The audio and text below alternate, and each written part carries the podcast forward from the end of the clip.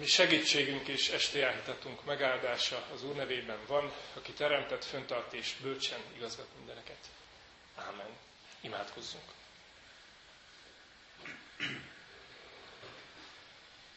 Köszönjük neked, Urunk, ezt a csendes estét. Köszönjük, hogy a Te igét körül elcsöndesedhet a mi szívünk. Köszönjük, hogy Te ismered, hogy miből jöttünk, hogy miből érkeztünk. Zajos vagy kevésbé zajos napi életünket jól látod, tudod. Látod a mi utunkat, amin járunk, a küzdködéseinket, a kérdéseinket, és látod a döntéseinket is. Ezért könyörgünk, Urunk, hogy úrasztalához készülve segíts nekünk, hogy tisztán lássuk az életünknek egy szegmensét legalább. És ez hadd legyen most a döntéseink. Kérünk téged, Urunk, hogy engedj mennyei rálátást erre nekünk most, ezeken az estéken, a Te igéd nyomán, kijelentésed nyomán. Kérünk, hogy lelked munkálkodjék bennünk. Hadd tudjuk olyan őszintén is, olyan belső odaszánással fogadni a Te igédet, hogy az teremhessen bennünk, formálhasson bennünket. Könyörülj rajtunk, Urunk, hogy kapjunk érintést ezeken az estéken. Hogy a veled való találkozás az úrvacsorában, az ünnepben valóban ünnep legyen. A veled való szövetségünk ünnepe. Annak a megköttetése ünnepe talán, vagy megújításának ünnepe. Így kérünk, hogy szólj hozzánk és formálj bennünket. Ezen a mai estén is. Jézus Krisztusért. Amen. Isten igéjét olvasom testvérek. A zsidókhoz írott levél 11. részéből, a zsidókhoz írott levél 11. részének a 23. versétől olvasom a 29. versig. A zsidókhoz írott levél 11. részének a 23. versétől a 29. versig, ezt olvassuk. Hitáltal rejtegették Mózes születése után három hónapig a szülei, mert látták, hogy szép a gyermek, és nem féltek a király parancsától. Hitáltal nem akarta Mózes, amikor felnőtt, hogy a fáraó fia, lánya fiának mondják, mert inkább választotta az Isten népével való együtt sanyargatást, mint a bűn ideig óráig való gyönyörűségét. Mivel nagyobb gazdagságnak tartotta Egyiptom kincseinél a Krisztusért való gyalázatot, mert a megjutalmazása tekintett. Hitáltal hagyta el Egyiptomot, nem félt a király haragjától, hanem kitartott, mint aki látja a láthatatlant. Hitáltal rendelte el a pászkát és a vérrel való meghintést, hogy a pusztító ne érintse az első szülötteiket. Hitáltal keltek át a vörös tengeren, mint valami száraz földön, és amikor ezt az egyiptomiak is megpróbálták, elmerültek. Kedves testvérek, köszönöm szépen a meghívást, a bizalmat. Még nem jártam itt ebben a templomban, ebben a gyülekezetben, de annál nagyobb örömmel jöttem, hiszen mindenfelől halljuk ennek a gyülekezetnek a jó hírét, és imáron nagy öröm a számomra, hogy szemeimmel is láthatom a gyülekezetet, és találkozhatok a testvérekkel. Úgy egyeztettünk eh, Gergővel, hogy eh, egy sorozatot fogok hozni, és így az lett tiszta előttem és világos előttem, hogy két pólussal, két fő irányultsággal hozom ezt a sorozatot Isten segítségével a testvérek elé. Kívánom és vágyom, hogy legyen ez egyfelől megszólító erejű, hogy kapjunk érintést Istentől ezeken az estéken, és legyen tanító jellegű is, hogy formálhassa Isten bennünket úgy, ahogy ő akar, és azzal, amivel ő szeretne. A döntéseink. A sorozatunk címe ez lesz, életformáló döntések. És az első két estén Mózes élete alapján, amit a zsidókhoz írott levélből róla olvasunk, fogunk áttekinteni négy olyan életformáló döntést, amely az ő életét messze menőkig meghatározta. Aztán a harmadik estén majd egy koronát fogunk rátenni erre egy másik igehelyről, de még mindig az életformáló döntések kapcsán. Egyszer valaki azt mondta nekem az ifi vezetőink közül néhány évvel ezelőtt, ott a gyülekezetben külső kelemföldön, hogy A fiatalok, az ifisek olyan nehezen tudnak döntést hozni. És úgy gondoltam, hogy hát ezzel az ifisek ugyan nincsenek egyedül, mert nem csak az ifisek vannak, vannak ezzel így, hanem a meglett korúak is, mi magunk is. Ezért szálljuk erre ezt a három estét az úrasztalához készülve, hogy a döntéseinkre figyeljünk. A döntéseinkre figyeljünk. Ha jól meggondoljuk, azért is fontos erről beszélni, hiszen valahol ezt hallottam, hogy a boldogság igazából nem más, mint jó döntések láncolata. És ahhoz, hogy az ember boldog, és így mondom, hogy jelentőségteljes életet éljen, ehhez jó döntéseket kell hoznia. Ilyenkor azonban mindig az a nagy kérdés, hogy jó döntéseket hozni. Igen ám, de hogyan? Hogyan? Mi az eredményes jó döntések meghozatalának az útja módja? Talán ma is vannak itt közöttünk olyanok, akik bizonyos döntésekben örlődnek. Döntés helyzetben vannak. Adja az Úr, hogy lehessen ez a mai este is és a továbbiak is segítségül ezekben az útkereszteződésekben kinek-kinek. Mert dönteni nem könnyű. Sőt, olykor nagyon nehéz. És azt a személyiségünk is alátámasztja, hogy van, akinek könnyebb, van, akinek nehezebb a döntés. És ebben szeretnénk segíteni Mózes élet példája alapján. Nem kívánok Mózesről túl sokat beszélni. Csak annyit, ugye, hogy ő volt az, aki a zsidókat kihozta Egyiptomból, őtőle származtatják a Biblia első öt könyvét, ő általa kapta a nép és a világ a tíz igét, a törvényt. És a kérdés, hogy vajon miért használhatta Isten ezt az embert ilyen nagyszerűen? Mielőtt Mózes bármit is tett volna a felsoroltak közül, hogy kihozta a népet Egyiptomból, hogy általa kapta a nép és a világ a tíz igét, az időkhoz írott levél írója egy olyan döntésről számol be, amely messze menőkig meghatározta az életét, és aztán még négy olyanról, ami már effektíve az ő nevéhez kötődik. Életformáló döntések voltak ezek. Életformáló döntések. Nos, az első döntés, ugye, ahogy az előbb itt említettem, ez nem Mózes nevéhez kötődik, hanem ahogy olvastuk, a szülei hozták meg ezt a döntést. Így olvastuk, hogy látták, hogy szép volt a gyermek. Ez azt jelenti más fordítások szerint, hogy különlegesnek tűnt az a gyerek. Látták, érezték, hogy az valami miatt különleges, az a baba. Ezért elhatározták, úgy döntöttek, hogy nem engedelmeskednek, ugye tudjuk a fáraó borzalmas parancsának, hogy ki kell írtani a fű gyerekeket, ez egy ugye korabeli genocidium volt. És ezért döntöttek így, mivel látták, hogy különleges ez a baba, hogy kirakják a Nilus vízére egy kosárban. És ismerjük a történetet, hogy a fáró lánya megtalálja, a kosarat magához veszi a kisfiút, és Mózes a vízből kivett, ott nevelkedett fel a fáró udvarán, tulajdonképpen úgy, mint az uralkodónak az unokája. Azonban Mózes egy pillanatra sem felette el azt, hogy hová tartozik, hogy ő nem egyiptomi igazából, hanem zsidó. És amikor felnőtt és érett ember lett, akkor érett felnőtt fejjel hozott meg négy olyan döntést, amiről ez a néhány vers szól a hithősökről szóló fejezetben, a zsidókhoz írott levél 11. részéből. Ezen a mai estén két döntést nézünk meg a négyből.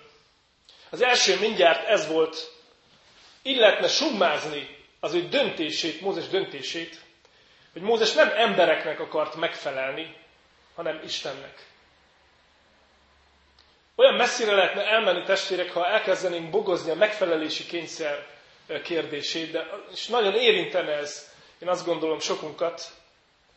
De mégsem ebbe az irányba kívánok elmenni, hanem tekintsünk most arra, hogy mindannyi, mindegyünknek Isten adott egy életet.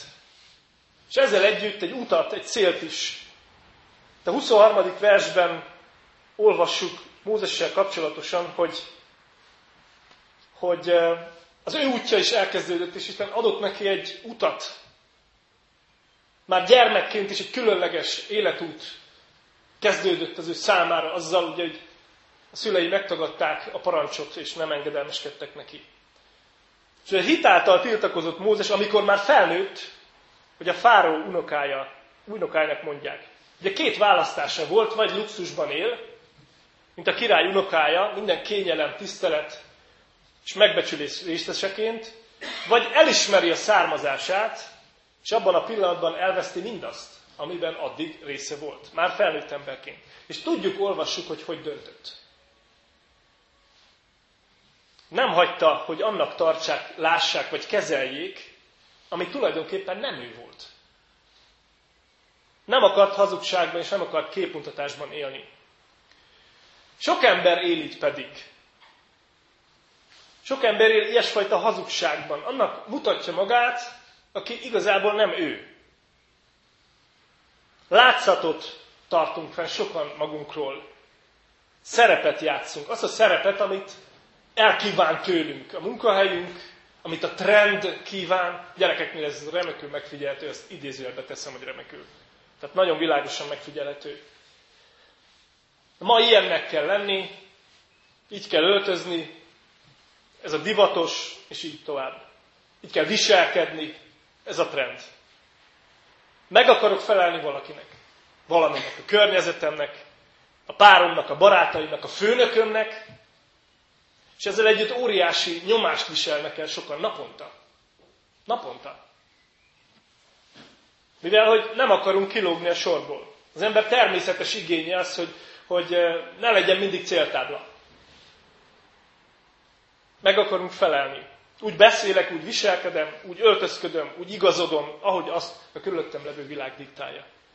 Pálapostól ezt mondja a római levél 12. részében, hogy ne igazodjatok azonban ehhez a világhoz, hanem változzatok meg értelmetek megújulásával, hogy megítélhessétek, mi az Isten akarata, mi az, ami jó, ami neki tetsző, és ami tökéletes. És aztán a tesszalonikaiaknak írja, hogy olyanok legyetek, olyanok legyünk, mint akik nem az embereknek akarnak tetszeni, hanem a szívüket vizsgáló Istennek. Mondja az 1 Tesszalonika 2.4-ben Pál. Tehát ezt a döntést hozta meg testvérek. Mózes is, ami ebben a két igében, a római levélből, meg a tesszalonikai levélből kiragadott igékben látszik, ezt a döntést hozta meg Mózes. Az életformáló döntéseinek a sorában ez volt az első és legfontosabb, hogy az Úr előtt ő eldöntötte, hogy valamire odaszállja magát. És az életformáló döntésekben a mi számunkra is mindig ez a legfontosabb.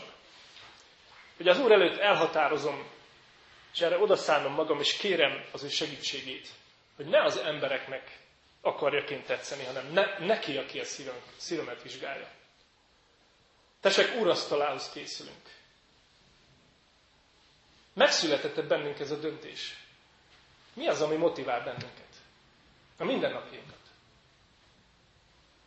Figyeljük meg, hogy hogy tudunk sodortatni bizonyos áramlatokkal.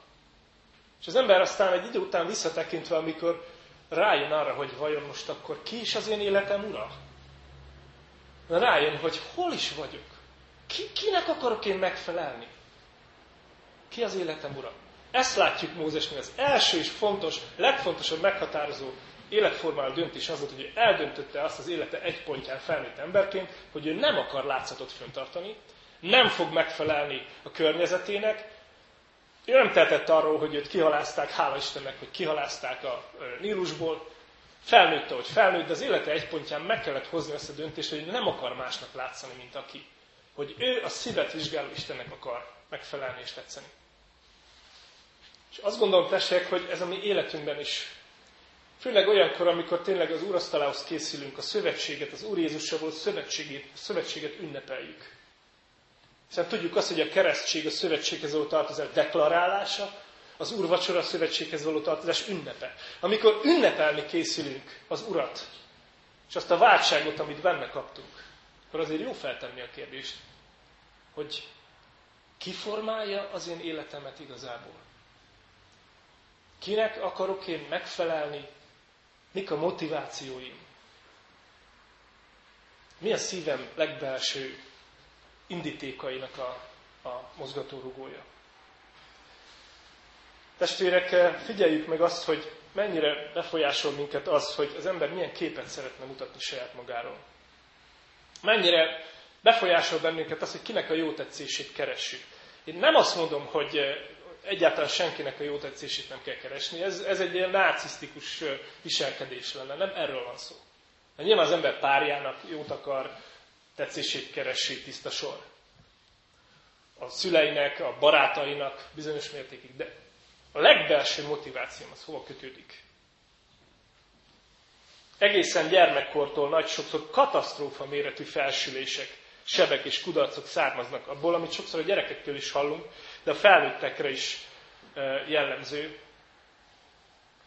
amikor kérdezzük, hogy miért, hogy miért, miért csinálod ezt, miért csináltad ezt, akkor azt mondják, mert többiek is ezt csinálják. Fiatalok és idősebbek, kérdezzük meg magunktól ma, hogy igazából akkor tényleg kinek szeretnék én megfelelni. Ki ül az életem trónján? Ki befolyásol engem a leginkább a cselekedeteimben és a döntéseimben? Hol van itt az Úr az én életemben? Mózes nem akart tehát mást láttatni magáról, mint aki volt valójában. Ő egy zsidó ember volt, az Isten népek közül való volt, az ott akkor fennálló status quo tekintetében a rabszolgák közül való ember volt, és ezt vállalta. Miért? Érdekes, hogy ezt olvassuk a Krisztusért. Jézus azt mondja, hogy Mózes őróla írt. Mózesről meg azt olvassuk az új szövetség oldalára, hogy ő a Krisztusért tette azt, amit tett. Mit jelent ez? Azt jelenti, testvérek, hogy hitben maga előtt látta a láthatatlan Istent. Ezért vállalta azt, amit vállalt, és úgy, ahogy. Nos hát, hol állunk, hol tartunk mi ebben?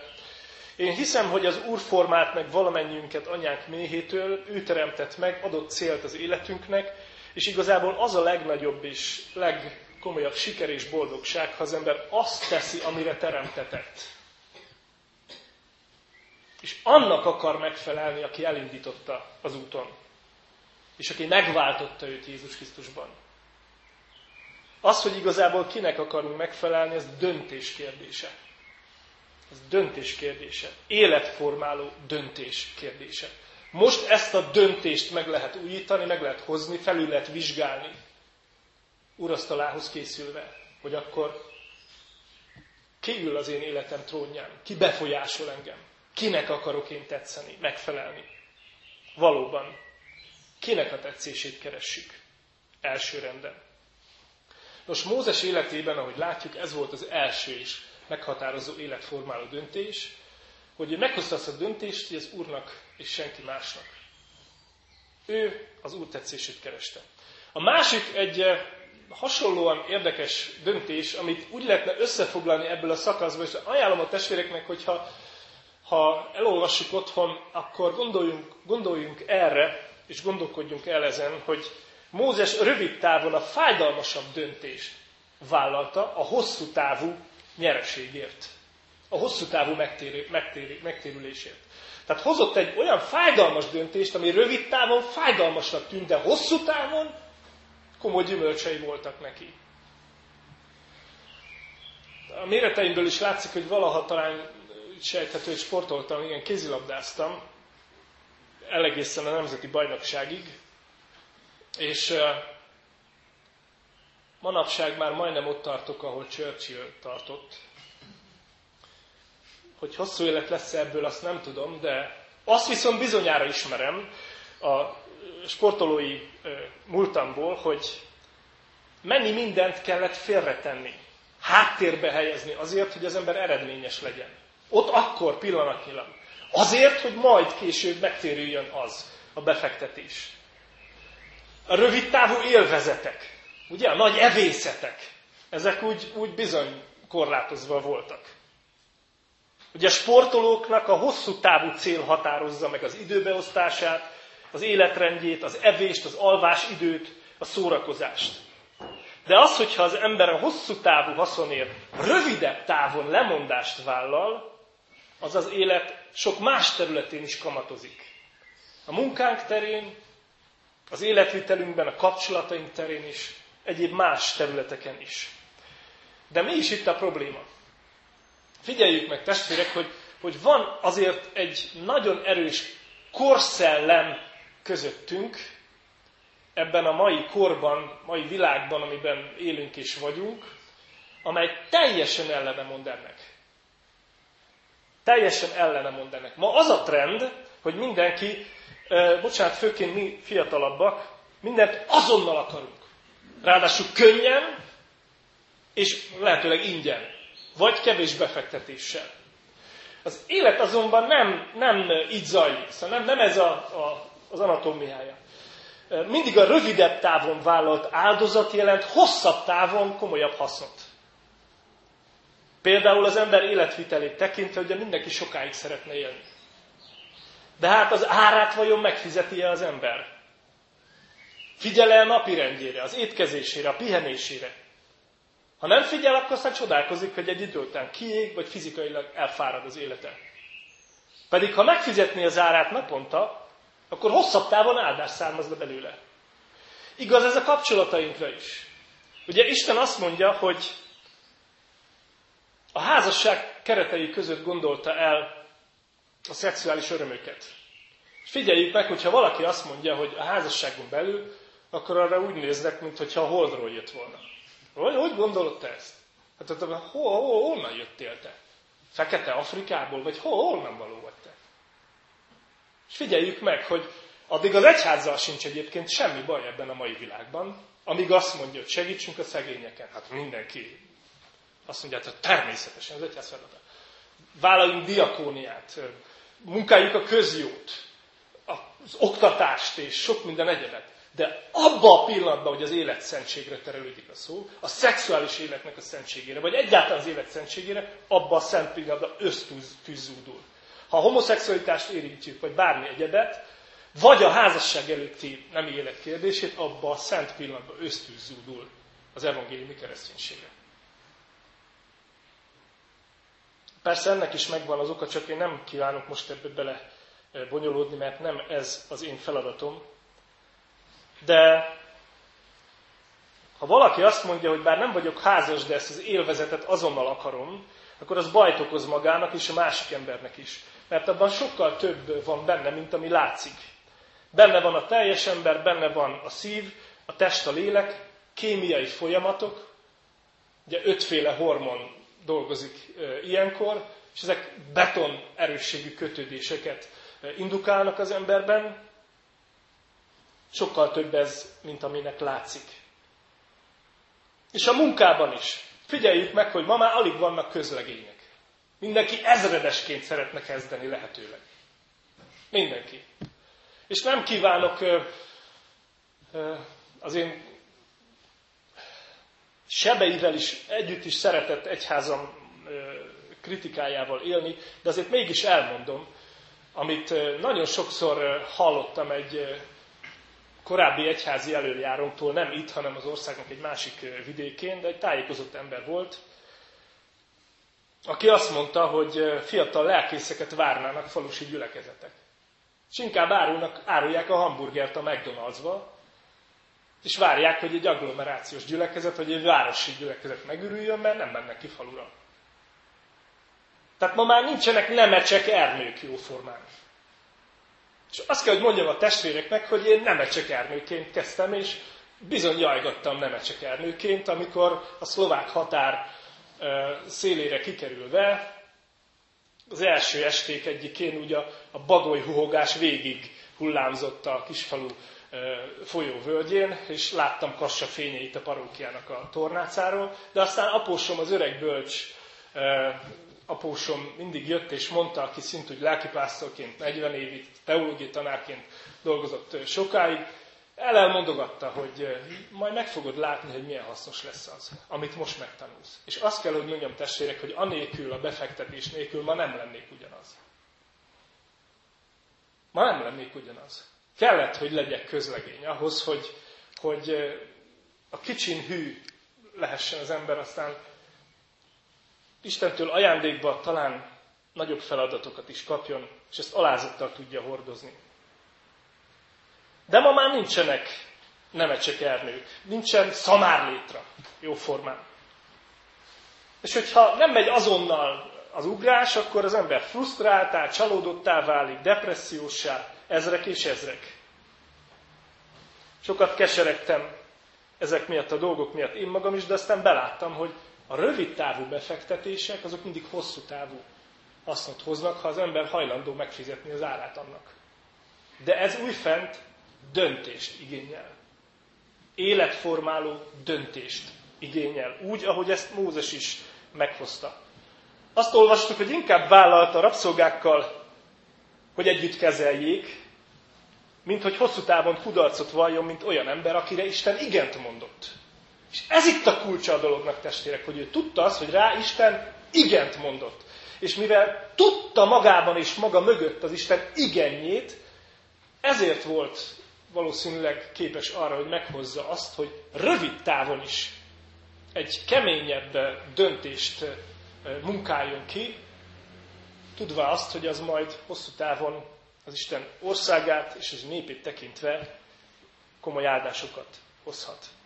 És olyan döbbenetes az, hogy gondoljuk el, amikor Mózes ugye felnőtt emberként ráébredt arra, hogy Isten már babakorában igent mondott rá. Először Isten döntött mellette. És amikor felnőtt, ezt fölismerve, hogy Isten már döntött mellette, ezért ő is meghozta maga döntését. Az Úr mellett. Testvérek, Jézus Krisztusban az Atya Isten igent mondott rám, rád, ha mondhatom ezt így, ilyen testvéri hangon, mindannyiunkra. Ha ezt az ember fölismeri, hogy igent mondott rám a Krisztusban az Isten, akkor itt van az idő, hogy én is meghozzam a döntés, a döntéseket mellette, időről időre. A napokban találkoztam egy fiatal kereszténynel, és azt vettem észre, hogy nem tud döntést hozni. Keresztény ember, tudja, hogy igent mondott rá az Isten Jézus Krisztusban, el is fogadta ezt, és örömmel van ebben, de nem tud döntéseket meghozni. Sokféle döntést hozhatunk, sok mindenre szabadok vagyunk, de a döntéseinkkel mindig a döntéseink következményei mellett is döntünk. Ha az ember naponta az Úr mellett dönt, és vállalja rövid, rövidebb távon a nehezebb döntéseket, abból hosszú távon komoly lelki és minden egyéb fajta haszon származhat. Mert ha az Úr mellett dönt az ember, akkor ennek a következményeit is élvezni fogja. Miért? Azért, mert az ő mellette döntő ember életére garanciát az Úr maga vállal. Ha rövid távon elkötelezem magam mellette, apróbb döntéseimben, amik talán nehezek, akkor hosszú távon gondolhatok arra, hogy az Úr garanciát vállal az én életemre. Természetesen az a döbbenetes, a keresztény eh, emberi élete nem arról szól, persze, amikor a döntésekre és a nehéz döntésekre gondolunk, akkor mindig az ember azt gondolja, és hát ezzel úgy vádolnak is bennünket keresztényeket, hogy hát a ti életetek másról sem szól, csak arról, hogy mit nem szabad. Mit nem szabad. Én azt mondom, testvérek, hogy a mi életünk arról szól, hogy szabad nem tenni. Nem arról szól a kereszténység, hogy nem szabad, hanem arról szól, hogy szabad nem tenni. Szabad vagyok arra, hogy meghozzam a döntéseket, adott esetben fájdalmas döntéseket. Rövid távon azért, hogy hosszú távon annak az én és mások életére is áldás származhassék.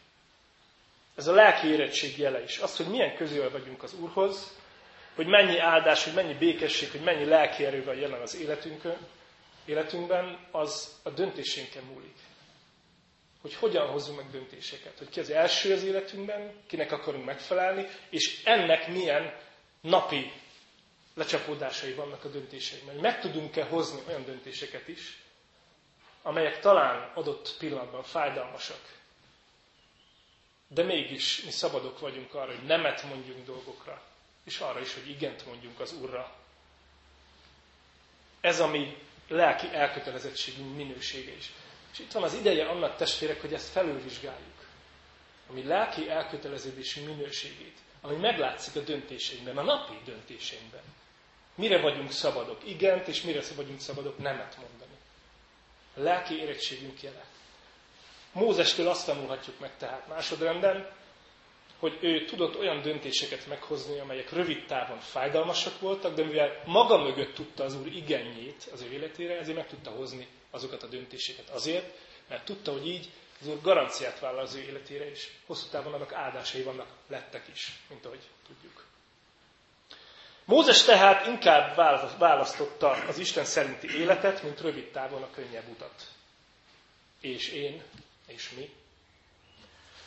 Ha most, ha ma naponként az Urat választjuk, a vele való kapcsolatot, az igét, a gyülekezetet, fiataloknak mondom, az ifit, a felelősséget bármilyen tekintetben. A szexuális életünk tisztasága, ha még előtte vagyunk. Az erkölcsi életünk, a munkahelyi dolgaink tisztaságának tekintetében, ha ezeket a döntéseket meg tudjuk hozni, ennek később mérhetetlen áldásai lesznek. Ha megfizetem az árát ennek. Miért? Pálapostól a római levél 5. részében a harmadik verstől ezt mondja. Mivel tudjuk, hogy a megpróbáltatás munkája az állhatatosságot, az állhatatosság a kipróbáltságot, a kipróbáltság a reménységet, a reménység pedig nem szégyenít meg. De milyen reménység az, ami nem szégyenít meg? A döntéseinkben, ha ezeket vállaljuk. Az, amit a 2 Korintus 4.17-ben így olvasunk, ami pillanatnyi könnyű szenvedéseink, gondoljuk a döntéseinkre, ami pillanatnyi könnyű szenvedésünk minden mértéket meghaladó nagy, örök dicsőséget szerez nekünk, mivel nem a láthatókra nézünk, hanem a láthatatlanokra, mert a láthatók ideig valók, a láthatatlanok örökké valók. Hogyan döntünk, kit választunk hosszú távon az örökké valóság tekintetében? Az utolsó kérdés, amivel szeretném befejezni, az az, hogy honnan kapunk tápláltatást az ilyen döntések meghozatalához, a tisztánlátáshoz? Honnan kapunk erre erőt, bölcsességet, józanságot, világosságot? Hadd fejezem be ma este egy történettel, amihez ezt a széket kértem, hogy Gergő tegye ki ezzel a Bibliával. Egy eh, amerikai lelkésztől hallottam ezt a történetet, aki egy Isten tiszteleten az elkötelezettség mellett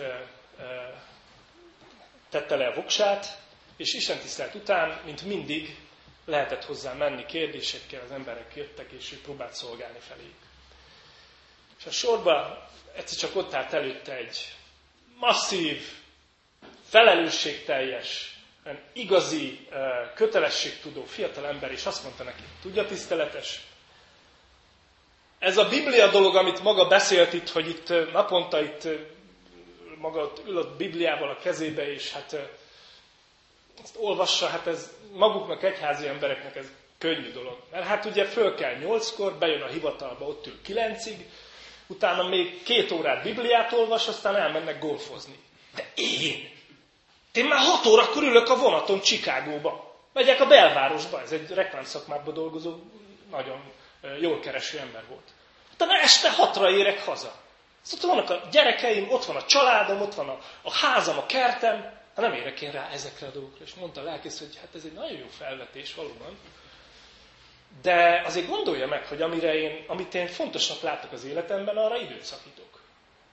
Tehát, hogyha fontosnak látom azt, hogy, hogy a megjelenésem olyan legyen, akkor időt szakítok rá. Fontosnak látom azt, hogy a párommal a kapcsolatot ápoljam, akkor időt szakítok rá. Minden, ami értékes a számomra, időt szakítok. Eltelik néhány hónap, nem látta az atyafit, egyszer csak megint ott áll a sorban, akkor már kedvesebb volt, már nem volt ez a rigorózus merevség, és meghívta a lelkészt meg a feleségét ebédre hozzájuk. És nagyon szívesen el is mentek hozzájuk, és amikor megérkeztek, ugye az asszonyok eltűntek a konyhába, a férfi pedig karon fogta a lelkészt, és mondta, hogy jöjjön, szeretnék magának mutatni valamit. Tudja, elgondolkodtam én arról, amit mondott erről a bibliaolvasásról, meg elköteleződésről, meg döntésekről, stb. És hát mivel nagyon szeretem a hintaszékeket, bár ez nem az, de egy nagyon jó széket vettem magamnak, és itt a, a, a nappaliból kilátok a kertbe, és minden reggel felkelek 20 perccel előbb, és egy részt elolvasok a Bibliából, egy kis füzet is van nálam, jegyzeteket készítek, amiket megértettem, kérdéseimre, az imádság, leírom olykor. És hát a lelkész megdöbbenve kérdezi, hogy hogy ez valóban működik a maga életében? És akkor robbant be az asszony, és mondta, hogy hát ha közbe szakíthat, vagy közbe szólhatok, hát azt kell, hogy mondjam, hogy megváltozott a férjem teljesen mióta ott ül a széken reggelente. Sokkal kedvesebb hozzám, jobb apja a gyermekeinek, lehet, róla, lehet vele Isten dolgairól beszélni. És hát a férfi mondta, hogy jó, jó, menj, menjél, aztán hozzad a vacsorát most. Ahogy férfiak ugye szoktak ilyet mondani, amikor dicsérik őket. Eltelik újfenn néhány hónap, és egyszer csak oda áll a lelkész elé ez a fiatal ember, és azt mondja, hogy tudja, tiszteletes, mióta ülök a széken reggelente, azóta egészen egyértelművé vált a számomra az, hogy én eddig csak magamnak éltem. Én mindent magamnak csináltam. Magamnak gyűjte, rengeteg pénzt falmoztam fel, jó keresek, jól élünk, de ez mind csak magamnak. És Isten arra vezetett, hogy, eh, hogy én ezt feladjam, és én szeretnék eh, Isten országáért tenni valamit. És kérdezte meg, hogy mit? Hát például segítenék itt a gyülekezetben. És lelkész nem tért magához. És mikor kezdene? Holnap. És mondták, hogy na menjen vissza arra a székre, és még néhány hétig kérdezgesse Istent, mert én nem akarok a maga karrierjért felelős lenni. Mondta, jó. Néhány hét múlva visszajött, azt mondta, hogy beadtam a felmondásomat a reklám cégnél, ahol dolgozott. És azt mondja a lelkész, hogy a legjobb stábtag lett belőle. Elképesztően jó szakember. A gyülekezet megindult szárnyalásnak szakmai értelemben nagyon-nagyon komolyan, keményen dolgozott. Aztán eljött az idő, amikor újra eliállt a lelkészének, és azt mondta, hogy van egy barátom Bostonban, most indít egy új gyülekezetet, szeretnék elmenni segíteni neki. És kérdezte a lelkész, hogy is tud fizetni neked? Nem, azt nem, de majd visszamegyek a reklámszakmába. Mert ezt ismertem fel ott ülve a széken. És valóban elmentek, összecsomagolta a családját, visszament a reklámszakmába, és az, majdnem az összes pénzt, amit keresett a gyülekezetbe fektette be, és hát persze jó bevételei voltak, a családját is még szépen tudta támogatni és tartani. Nagyon jól elindult ez a gyülekezet is, és hát egy rövid időn belül csörgött a telefon a régi lelkészének a hivatalába, és fölvette, és ez a fiatal ember volt. És mondta, hogy rákos vagyok. És már nem, nem operálható. És kérdezte a lelkész, hogy akkor most, most mi lesz? Hogy, hogy vagy? Segíthetek valamit? Mondta, hogy hát ma is ülök a széken minden reggel, de ma már csak azokat az ige helyeket nézegetem, ahol Isten az örök élet felől engem is biztosít. És afelől, hogy a családomról gondot viselni. Eltelt két hét is meghalt. És elutazott Bostonba a lelkész, a régi lelkész, egy nagyon kemény temetés volt. És utána a háznál, a házuknál, szép házuk lett ott Bostonban, egy halott titor. És a lelkész oda ment az özvegyhez, mutatta a széket, kérdezte, hogy mi lesz a székkel.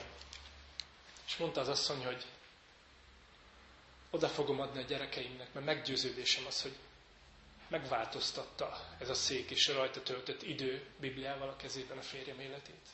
Totálisan, teljesen. A családom minden tagjának kell, hogy legyen egy ilyen széke. Testvérek, egy egyszerű kérdéssel hadd fejezzem be. Gondoljunk arra, hogy hol születnek a döntéseink, az elköteleződésünk. Hol van a te széked? Hol van a te széked?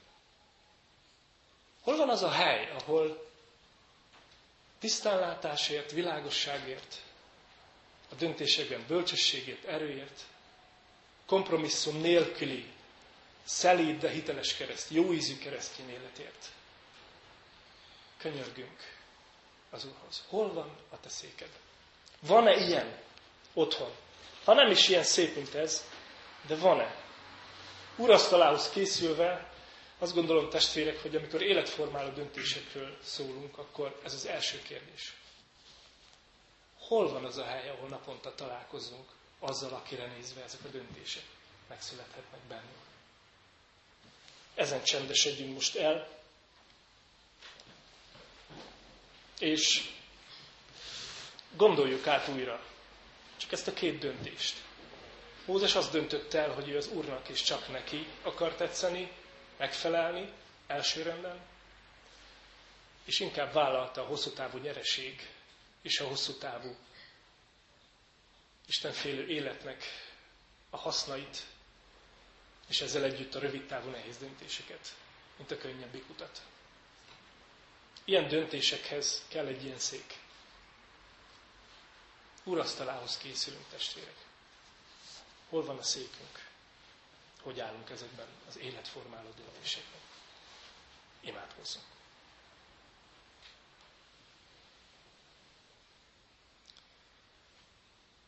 Urunk, köszönjük neked, hogy elcsendesedhettünk ezen a mai estén, és köszönjük neked, hogy érinted a mi szívünket, a mi lelkünket, és köszönjük, hogy szólsz hozzánk, és azt köszönjük a leginkább, hogy Te, ami Urunk Jézus Krisztusban igent mondtál ránk. Köszönjük ezt a drága ajándékot, amit ingyen kaphat az, akit Te erre elhívsz, és akit elkészítesz, hogy kinyújtsa a kezét, és elfogadja tőled ezt az ajándékot. Köszönjük, Urunk, hogy ha megtapasztalhattuk már ezt a kegyelmet, hogy mit jelent az ingyen kegyelem jelenléte, a váltságnak, a bocsánatnak a feloldozó, drága jelenléte, hogy mit jelent a Te jelenléted, Úr Jézus Krisztus az életünkben. De tudjuk azt is, Urunk, hogy ez a kezdet. És az úton járni döntéseket igényel. Segíts, hogy tisztán lássunk abban, hogy vajon kinek akarunk megfelelni a mindennapokban. Ki a mi életünk fő motivátora? Mi a mi életünk fő indítóka? Hogyan vagyunk benne a kisebb döntéseiben az életünknek?